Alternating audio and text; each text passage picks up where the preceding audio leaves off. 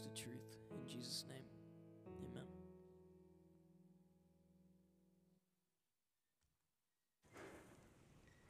Well, good evening. Well, tonight we get to continue our, our gospel and series, right? And uh, the whole point of this series is to say that the gospel of Jesus Christ, I'm going to take off my mask here. Ooh. Be careful. There we go.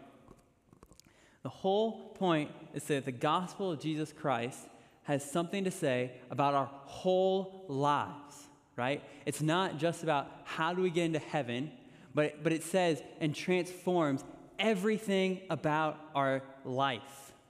And so Jason talked about um, how the gospel affects how we think about politics a couple months ago. And, and last month we talked about how the gospel affects how we think about social media and technology. And, and tonight uh, I get to talk to you about what the gospel says about mental health. And of course, mental health is a, is a very large topic, right? So I don't intend to, to cover everything. Uh, that would be impossible. Uh, but I, I want to share just, just two couple, I guess, a couple important things with you. The first is that the Bible affirms that mental health struggles exist and gives a reason for why they exist. And that the second is that the gospel gives us hope, gives us hope in the midst of our mental health struggles. What are those uh, mental health struggles? Well, there are over 200 diagnosable uh, struggles, and I'm not going to share them all, all, right? But, but some of the most prevalent uh, are anxiety disorders. And so you have general anxiety disorder, there's panic uh, disorders, you have social anxiety disorders, there's eating disorders such as anorexia or bulimia. Uh, there are mood disorders such as bipolar disorder or uh, depression falls into these mood disorders. You have personality disorders. Um, there's, there's schizophrenia and, and other what's called uh, psychotic disorders is what's the term, right? And, and I bring these all up because in this room, we will have some people with some diagnosed mental illnesses. And the rest of us in this room will at some point, maybe for an extended season, experience some of the things on this list, right? We'll experience seasons of anxiety. We'll experience seasons of um, depression. And so, while mental uh, health struggles may affect some people in this room more than others, it will affect all of us at some point. And I think all of us are probably aware that's even more true for college students. One study said that about 63% of college students said they face overwhelming anxiety. Another study showed that about 30% of college students said they were so depressed that it was difficult to function at some point during the year. Think about it 67% face overwhelming anxiety, 30% face depression, and COVID has only made things uh, worse and harder and not better in this area. Um, there was a study done by the American Psychological Association, and they said seven in 10 people in your generation were short, showed signs of depression in this past year. Seven in 10. Think about that. Some people call 2020 a mental health crisis.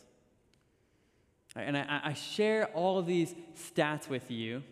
Um, one, to, to destigmatize mental health struggles.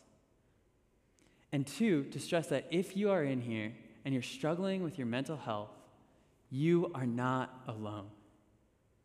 And if you're not right now struggling, you probably will someday. And in both cases, I think the gospel has a word of encouragement for us, it has something for us. So let's pray and we will open up God's word. God, I thank you for this opportunity to gather, to hear what your word says. I pray, Lord, that you would help us to engage with your word.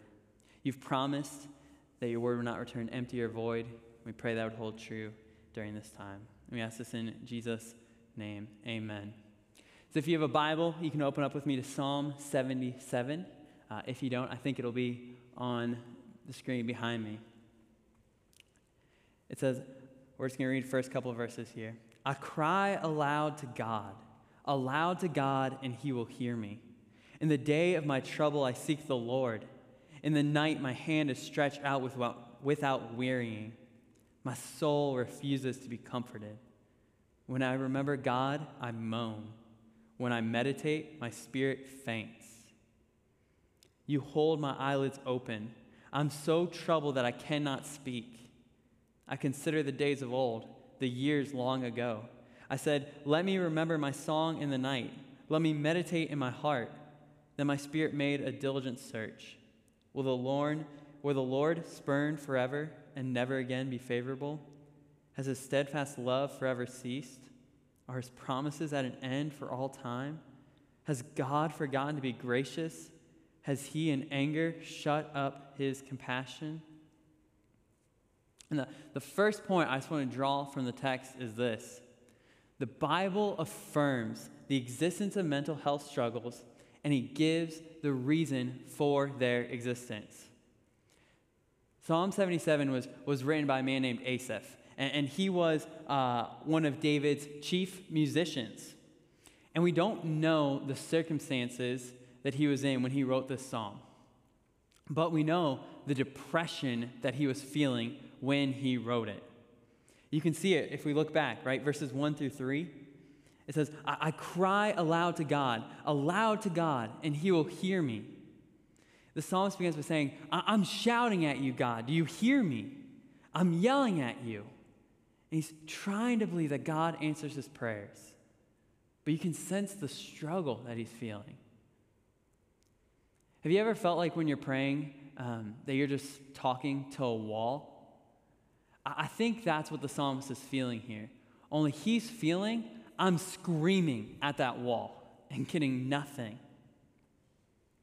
And he doesn't stop there, right? He, he goes on in, into verse 2. He says, In my day of trouble, I seek the Lord. In the night, my hand is stretched out without wearying. My soul refuses to be comfort. He, he's literally praying day and night to God. In the daytime, he's seeking God. In the night, he's got his hands raised, crying out to God. And he's getting nothing. He says, No matter how much I pray, no matter what I do, my soul refuses to be comforted. And maybe you're like, ah, oh, I can see he's upset, um, but what makes you say he's depressed? How do you know he's depressed in this text? Well, he uses the same language as a man uh, who was talking his depression years later. There was a guy named Charles Spurgeon. He was a, he was a preacher uh, in the 19th century, so in the 1800s, in England. And when he was 22 years old, he was regularly preaching before a crowd of 10,000 people. Can you imagine that? Just like doing public speaking from a crowd of 10,000 people regularly? Kind of terrifying at the age of 22, right? But he's doing this and one time, when he's preaching, some pranksters come in and they start yelling, Fire, fire, the whole place is coming down. And chaos erupts. People are literally tearing clothes, they're, they're trampling over children. The whole place is just in a mess as people think they're trying to escape this fire that isn't really there.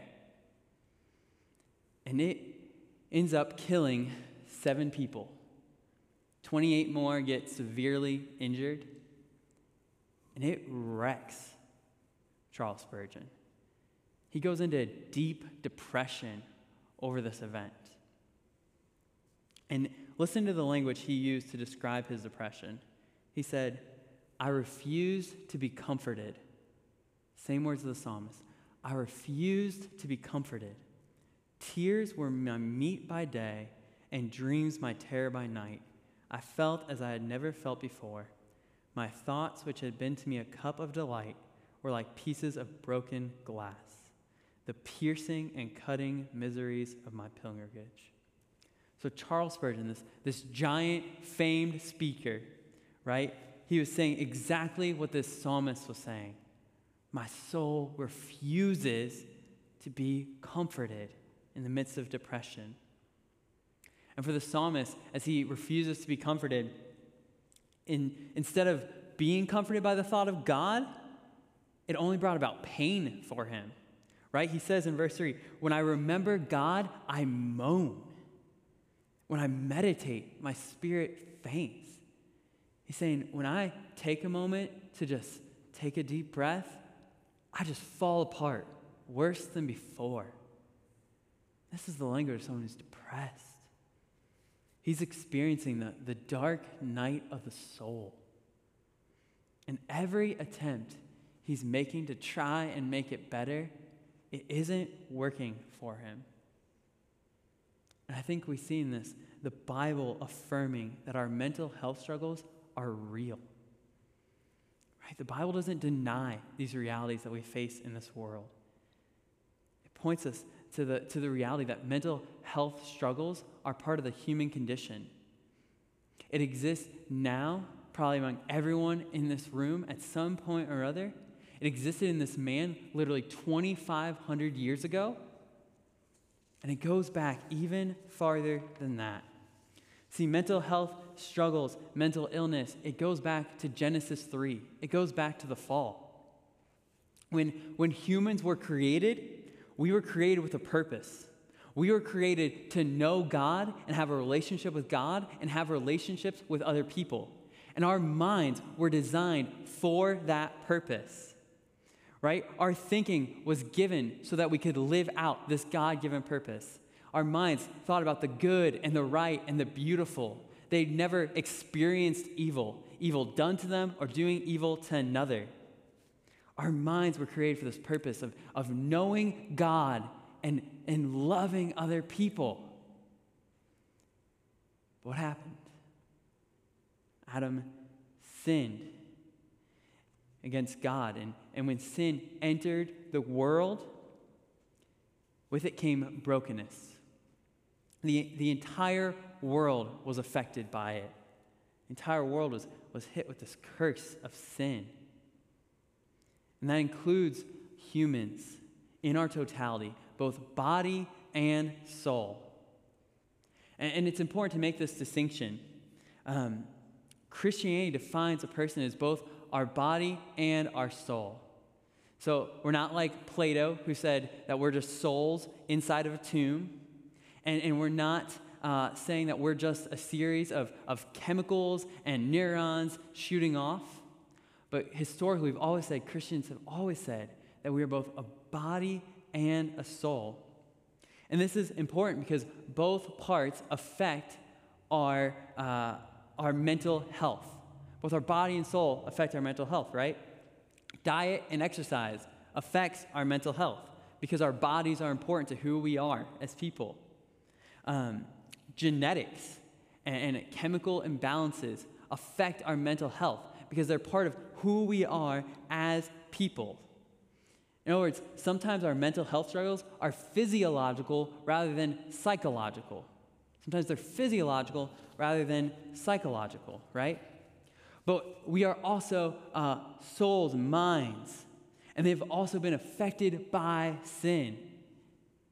Like I said, they, they were not meant to experience evil, but they have experienced evil, right? They were meant to always see the good and the right and the beautiful, but now they struggle to do that. They were meant to know God, but now they struggle to do that.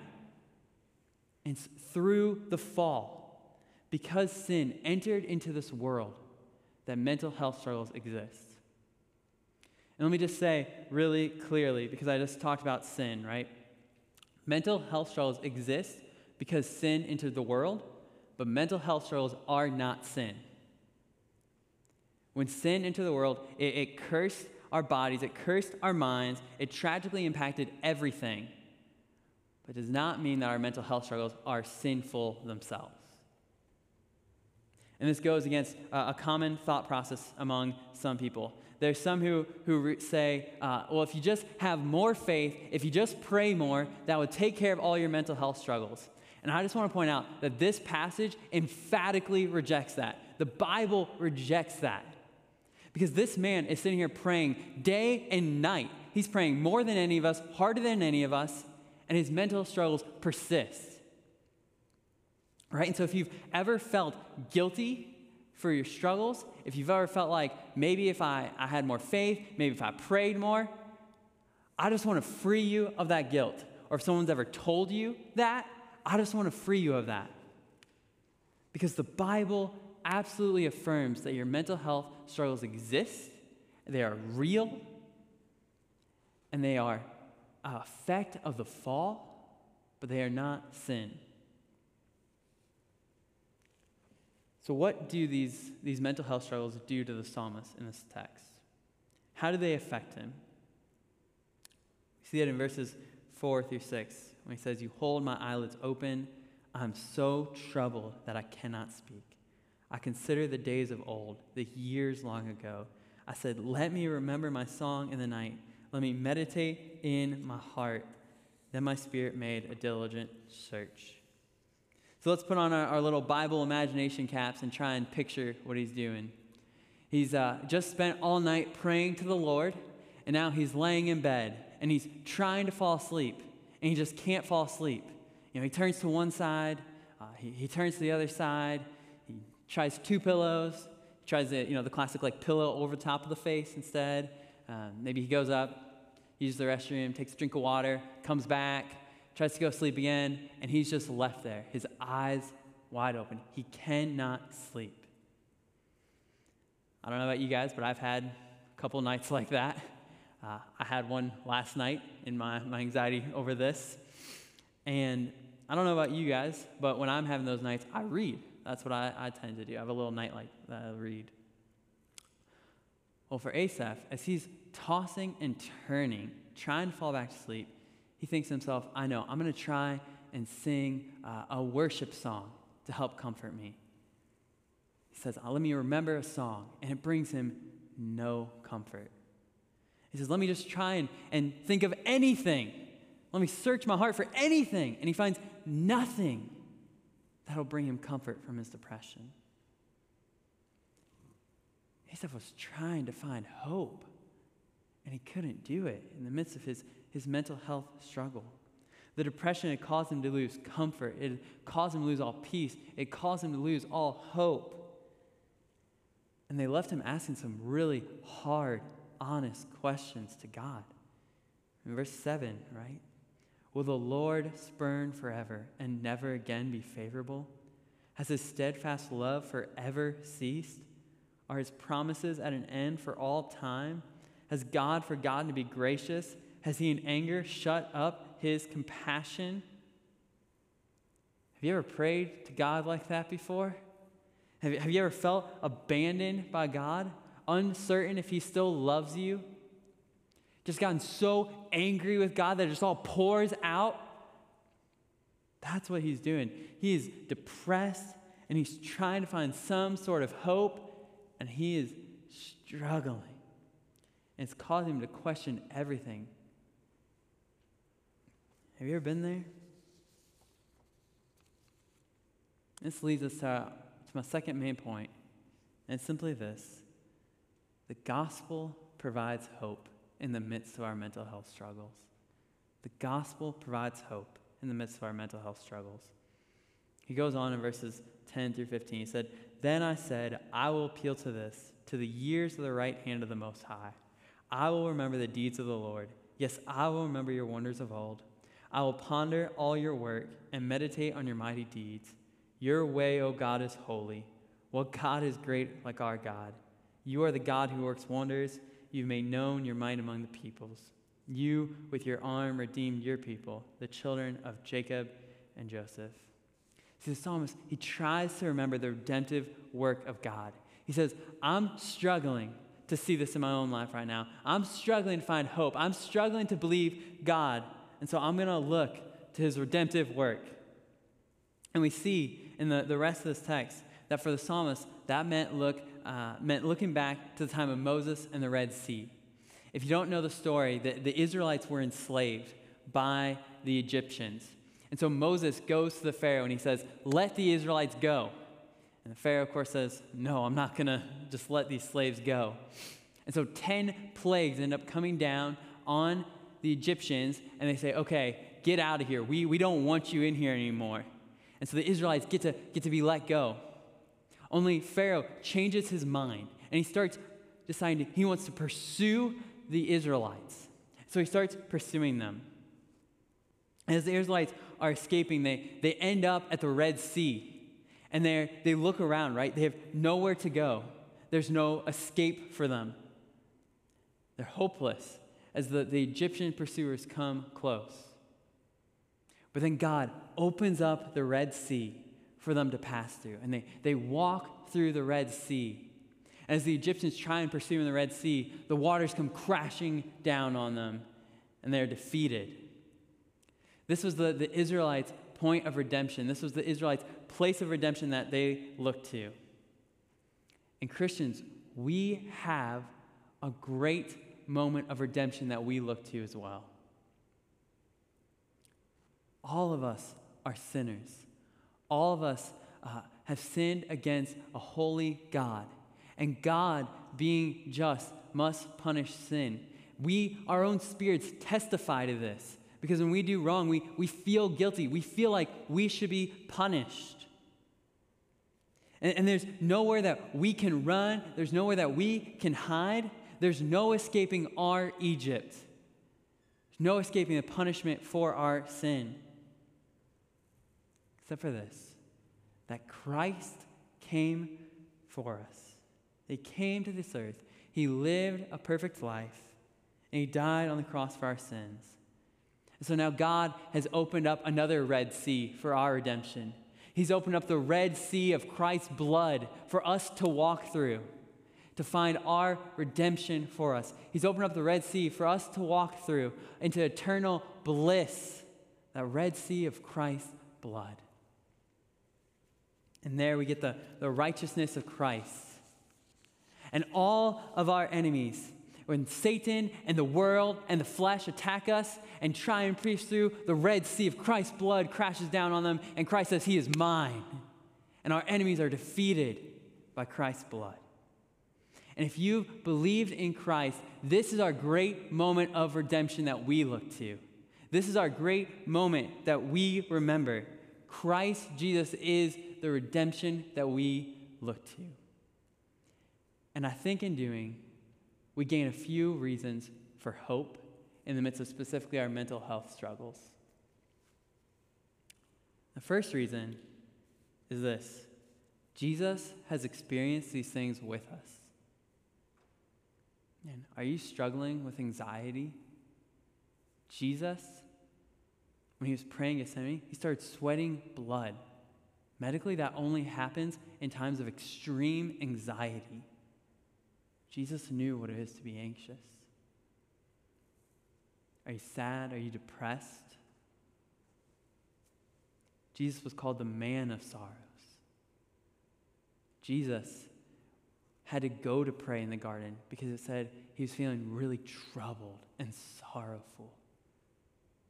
Jesus knows what it means to be sorrowful and depressed. Are you feeling abandoned? Jesus knew what it was to feel abandoned on the cross. Jesus understood and experienced the mental health struggles that we go through now in this life. He felt the weight of anxiety. He felt the sorrow of depression and despair. So he comforts us as one who knows.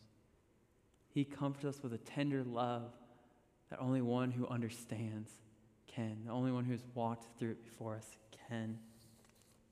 So we have hope in our mental health struggles because Christ comforts us as one who understands them. I think the second reason we have hope is that for the Christian, every mental health struggle is purposeful. Every mental health struggle is purposeful. We know that because for Jesus, every mental health struggle was purposeful. The first purpose we just talked about, so he could comfort others. And for some of us in this room, we will experience things so that we can comfort others.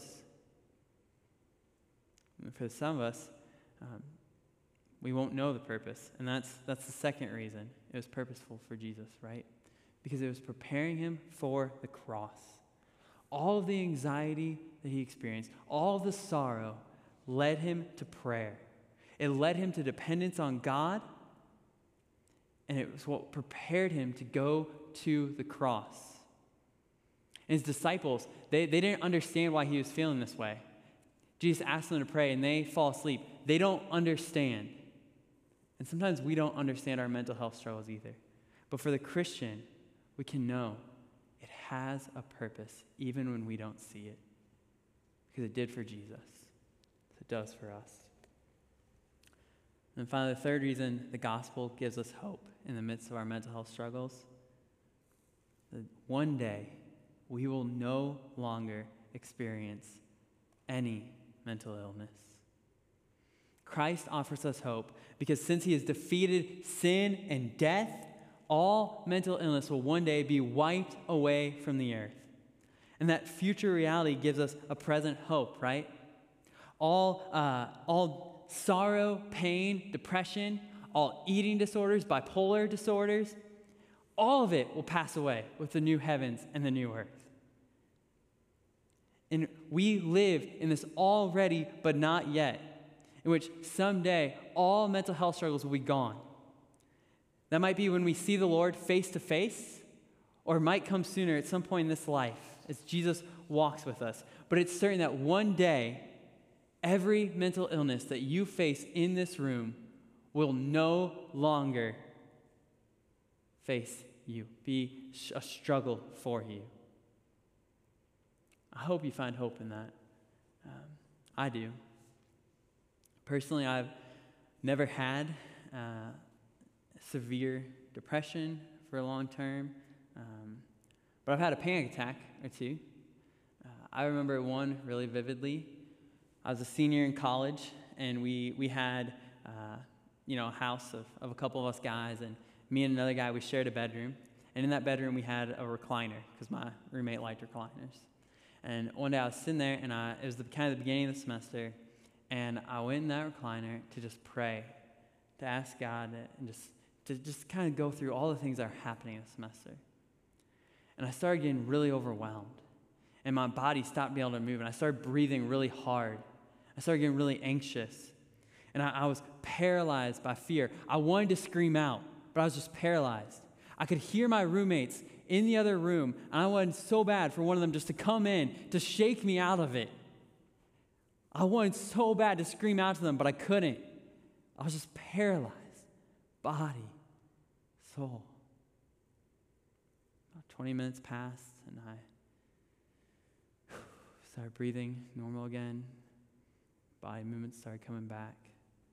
The panic attack had passed. And when I think back on that experience, I have hope. I have hope because, one, I know Jesus was there with me, but I also have hope because I may experience in this life 10 more panic attacks, 20 more panic attacks, 100 more panic attacks, more severe than the next. But someday, I'll never experience anxiety again. The gospel gives us hope in the midst of our struggles. There's one final thing I want to point out about this passage, though. Look at verse 19 with me. Your way was through the sea, your path through the great waters, yet your footprints were unseen. You led your people like a flock by the hand of Moses and Aaron. God's way for God's people was through the raging sea, while God's very own lightning came down around them. These people, they looked around and they, they saw nowhere to go until the Red Seas parted. But this wasn't a, a walk in the park. This was a chaotic scene. There was a storm raging all around. They were walking through these waters, right? And there's a, a whirlwind on their left. The only way they're able to see is when the lightning crashes down next to them. Man, you're walking there. You're soaking wet. You're scared. Egypt's still pursuing you. You keep taking one step forward. You're terrified, but you just keep taking one step forward. The psalmist, when he describes this event, he says, Yet God's footprints were unseen. He says, when he looked back at what happened, he saw God in the thunder and in the lightning. But there walking, his footprints were unseen. God's path was through the wa- raging waters. God's path was through the storming sea. But his footprints were nowhere to be found. In our darkest moments, when we feel the, the hurricane of depression come over us, when we feel the, the raging storms of anxiety on every side, we can't see God's footprints. Yet the psalmist says, You led your people like a flock by the hand of Moses and Aaron. The psalmist couldn't see his immediate, immediate redemption. And when he, he looked back and remembered God's redemption, all of his problems definitely did not go away. His depression was still there, his struggle was still there. But he saw a faithful God who led his people. And when we look back at our redemption, when we look back at Jesus, we see a faithful God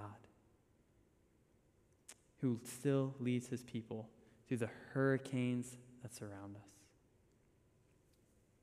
So, as I conclude, I just want to give us a few practical next steps. And the first is this if you are walking through mental health struggles, get the help that you need. Tell your D group, uh, a community group, go to Restore that we offer here at this church, get a counselor, get the help that you need, and do so without any fear or shame or guilt. Because the Bible absolutely affirms your mental health struggles. And it tells you why they exist in this world because of the fall. Number two, if, if you're friends with someone who's struggling, man, be there for them. Be the Moses, be the Aaron that led the people out of the sea. When they couldn't see God's footprints, Moses and Aaron led the people. Be a Moses, be an Aaron. Help people as they struggle.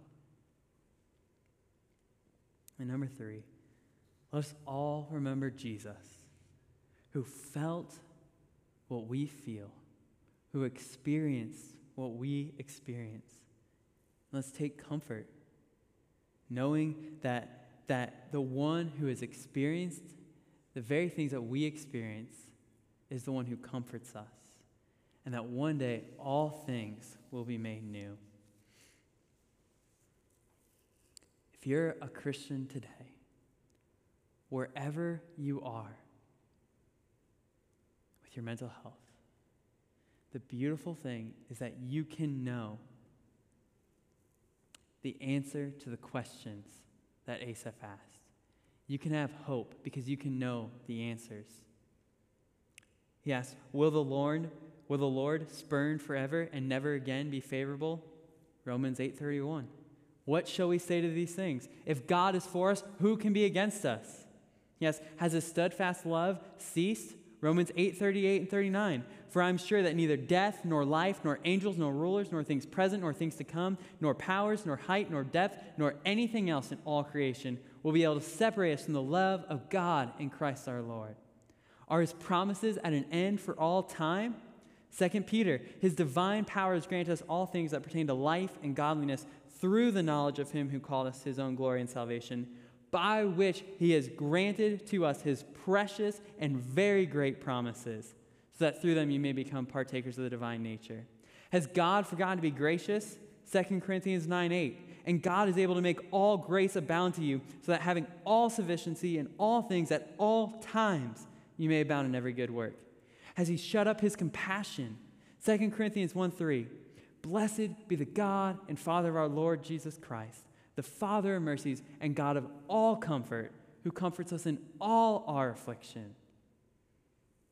All our affliction includes our mental health struggles. So we have a great hope. Because in the midst of our mental health struggles, as Charles Spurgeon, the preacher I mentioned earlier, once said Jesus is touched not with a feeling of your strength, but with your infirmity.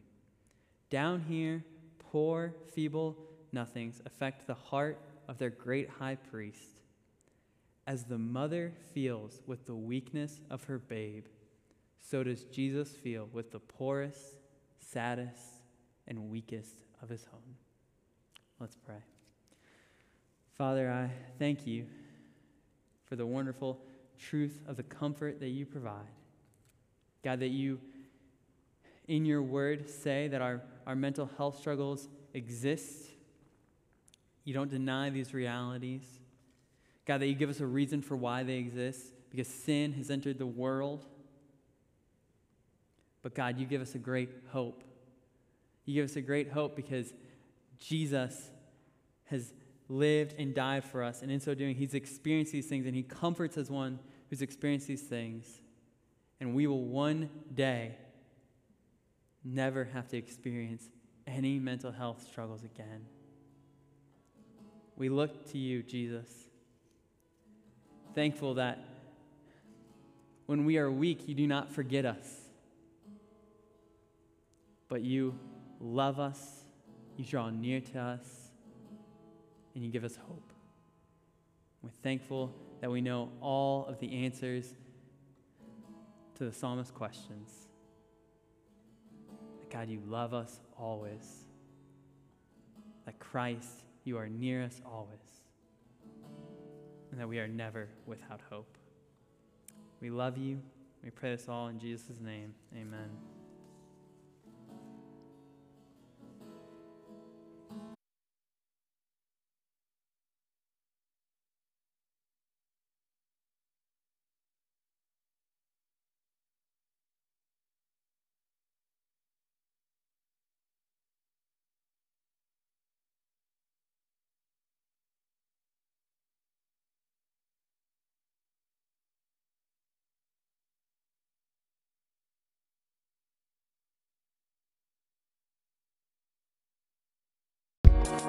Thank